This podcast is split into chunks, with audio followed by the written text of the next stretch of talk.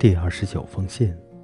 亲爱的长腿叔叔，昨天与大爷篮球赛，我们打赢了，我们欢呼雀跃。哦，要是能打赢三年级就好了，那样的话，我们宁可打得全身青一块、紫一块，包上绷带，在床上躺一个星期。莎莉要我去她家过寒假，她住在马赛诸塞州的伍斯特。她真好，不是吗？我很想去，除了洛克威克外，我从来没有去过别人家，而山普家都是大人和老人，所以不算。但是麦克白家有一屋子的小孩，有妈妈、爸爸和祖母，还有一只安科拉犬。这真是一个完完全全的家庭，我一想起就好兴奋。第七节课就要结束了，我得赶紧去排练。我参加了感恩节的演出，我出演一位阁楼王子，身着紫色上衣，头上有金黄色的卷发，多有意思！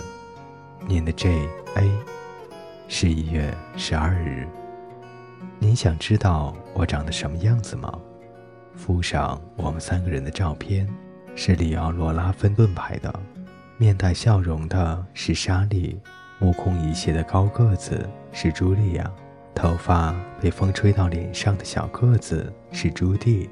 实际上，她比照片上漂亮，可是太阳刺得她睁不开眼睛。第三十封信。亲爱的长腿叔叔，早想写信给您，谢谢您圣诞节寄给我的支票。不过麦克白家的生活实在太充实了，我似乎找不出片刻可以坐在桌子旁边。我买了一件并非必要，只是想要的衣服。今年我的圣诞礼物是长腿叔叔寄来的，家人只送来了爱。在莎莉家，我度过了最美好的一个假期。她住在一栋大的旧式房子里，漆成白色，背靠着街道，完全就是那种我在约翰格里尔孤儿院时常看到的，很好奇住在里面是什么感觉的房子。我从来不敢奢望能亲眼见到，而现在我就在这里啊，一切都如此的惬意、舒适、自在而美好。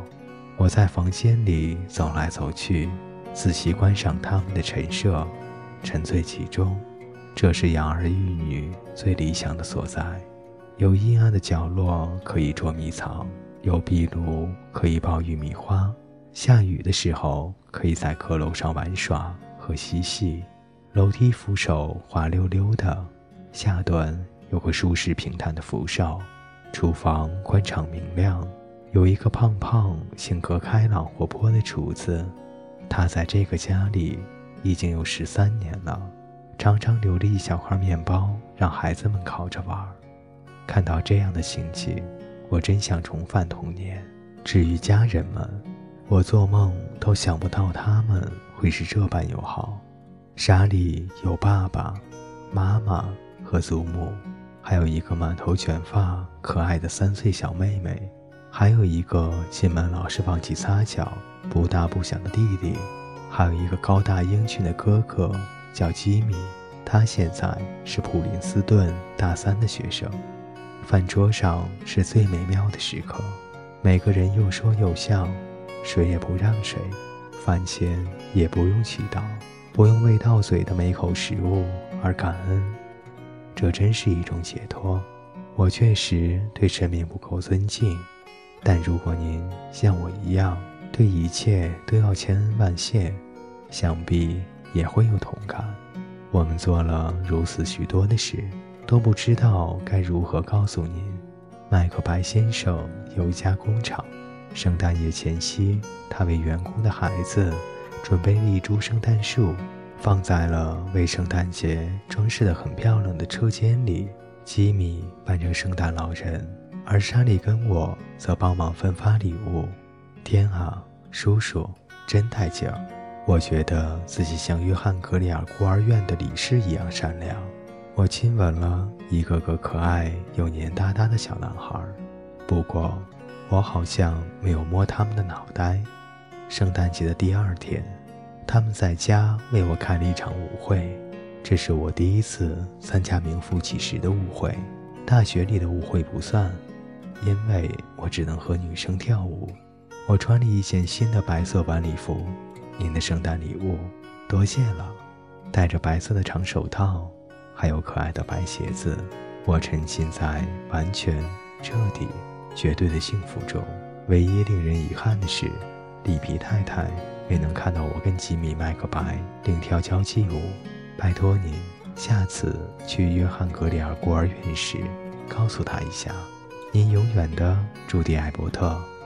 芝麻开门，马赛诸州，伍斯特，右记。如果我没能成为伟大的作家，而变成一个平凡的女孩子，叔叔，您会不会大失所望呢？